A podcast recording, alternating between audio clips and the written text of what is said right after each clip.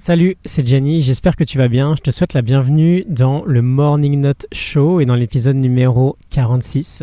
Je te parle d'une idée aujourd'hui qui est assez importante pour moi pour une raison assez émotionnelle, on va dire, parce que j'ai commencé à en entendre parler au tout début de mon aventure, il y a un peu plus de deux ans, et ça m'avait pas mal marqué. C'est quelque chose qui peut, j'imagine, également faire une différence dans ton quotidien. C'est quelque chose que j'essaye de faire le plus souvent possible, mais c'est loin d'être parfait, parce que c'est pas évident c'est le Digital Sunset. C'est cette idée d'éteindre tout l'électronique le soir à partir d'une certaine heure et de ne plus y toucher jusqu'au lendemain. Alors peut-être qu'aujourd'hui, tu rentres du travail assez fatigué le soir. Tu es peut-être un peu saoulé de ta journée de travail aussi, je peux comprendre, hein, ça m'arrivait absolument tous les soirs. Et comme j'imagine quasi 90-100% des gens, t'as qu'une seule envie, c'est de te détendre, de profiter de ta soirée. Et c'est tout à fait normal. Mais ce que j'aimerais te montrer aujourd'hui, c'est qu'en général, alors c'est peut-être pas ton cas, hein, mais on s'y prend assez mal. On rentre et qu'est-ce qu'on fait? Bah, Souvent on allume euh, la télé ou l'ordinateur ou la console ou le smartphone, bref, on se met devant un écran et on pense qu'on déconnecte, entre guillemets, parce qu'on va aller s'échapper en quelque sorte dans un autre monde, alors qu'en réalité c'est tout l'inverse. On accélère, on amplifie les stimulations extérieures et tout ça, bah, ça pose plusieurs problèmes. Le premier, c'est qu'on pense déstresser, alors qu'inconsciemment, toutes ces stimulations nous rajoutent du stress. Le deuxième, c'est bah, qu'on pense qu'on se détend, alors qu'en réalité, on s'explose un peu les yeux et on se fatigue le cerveau.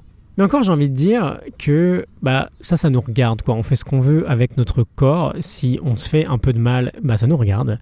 Le pire, c'est peut-être qu'on s'éloigne complètement des autres, en fait. On s'éloigne des personnes avec qui on vit.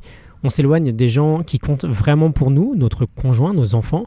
Et finalement, et c'est peut-être ça le plus grave en fait, c'est qu'on ne les respecte pas parce qu'on privilégie entre guillemets l'interaction homme-machine à la réelle interaction entre nous et nos proches. Et souvent d'ailleurs, le moment qu'on va vraiment passer ensemble ou qu'on pense vraiment passer ensemble, on n'est pas vraiment là parce qu'il y a les smartphones sur la table du dîner ou peut-être que la télé est allumée dans le fond.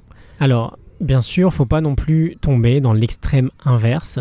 C'est pas dérangeant de se connecter un peu en rentrant le soir, mais ce qui est dérangeant, je pense, c'est de passer à côté de ce qui compte vraiment, de ce qui nous ressource vraiment, de ce qui nous repose vraiment, à savoir à la fois passer des beaux moments avec nos proches, des bons moments, et à la fois s'éloigner un peu de tout ce qui sera numérique. J'avais entendu une phrase il y a deux ans de Brian Johnson, un philosophe américain dont je parle souvent parce que je l'aime beaucoup, qui m'a énormément marqué et qui disait, si j'essaie de le dire en français, je préfère l'idée d'actualiser mon potentiel à celle de me laisser facilement distraire. À la maison, on a littéralement un coucher de soleil digital. À partir d'une certaine heure, tout l'électronique est éteint et n'est plus rallumé jusqu'au lendemain. Fin de citation. Je préfère l'idée d'actualiser mon potentiel à celle de me laisser facilement distraire. Ça m'avait tellement marqué cette phrase. Je t'en parle parce que on reste aussi dans le sujet du deep work là, hein, qu'on aborde depuis quelques jours. Si on veut être efficace et productif la journée, il faut savoir se ressourcer, il faut savoir osciller entre des moments de travail intense et des moments de récupération intense. Et l'idée de déconnecter le soir, c'est justement un excellent moyen de récupérer intensément. C'est un excellent moyen aussi d'offrir notre pleine attention aux gens qui comptent vraiment pour nous et du coup de se ressourcer auprès de ces personnes. Alors, je te dis tout ça aujourd'hui, moi, hein, mais je suis très loin d'être parfait là-dessus. C'est juste marrant, je pense, d'en faire un jeu finalement. De se dire que bah, peut-être que là, jusqu'à la fin de l'été, par exemple, vu qu'il fait jour assez tard, bah, à partir de 22h, tout est éteint. Puis on avance petit à petit cette horaire, 21h30, 21h. Et on n'est pas obligé de suivre tout ça à la lettre. Hein. On peut, voilà, tout éteindre d'un point de vue euh, peut-être internet et regarder un film tranquillement en famille. Évidemment, il n'y a pas de mal à ça. Mais je pense que tu as compris l'idée. D'une part, on ne se rend pas forcément service en restant connecté pendant 4, 5, 6 heures le soir en rentrant du boulot. On est déjà connecté toute la journée. Mais surtout, on manque un peu de respect, beaucoup parfois, aux gens avec qui on partage notre vie.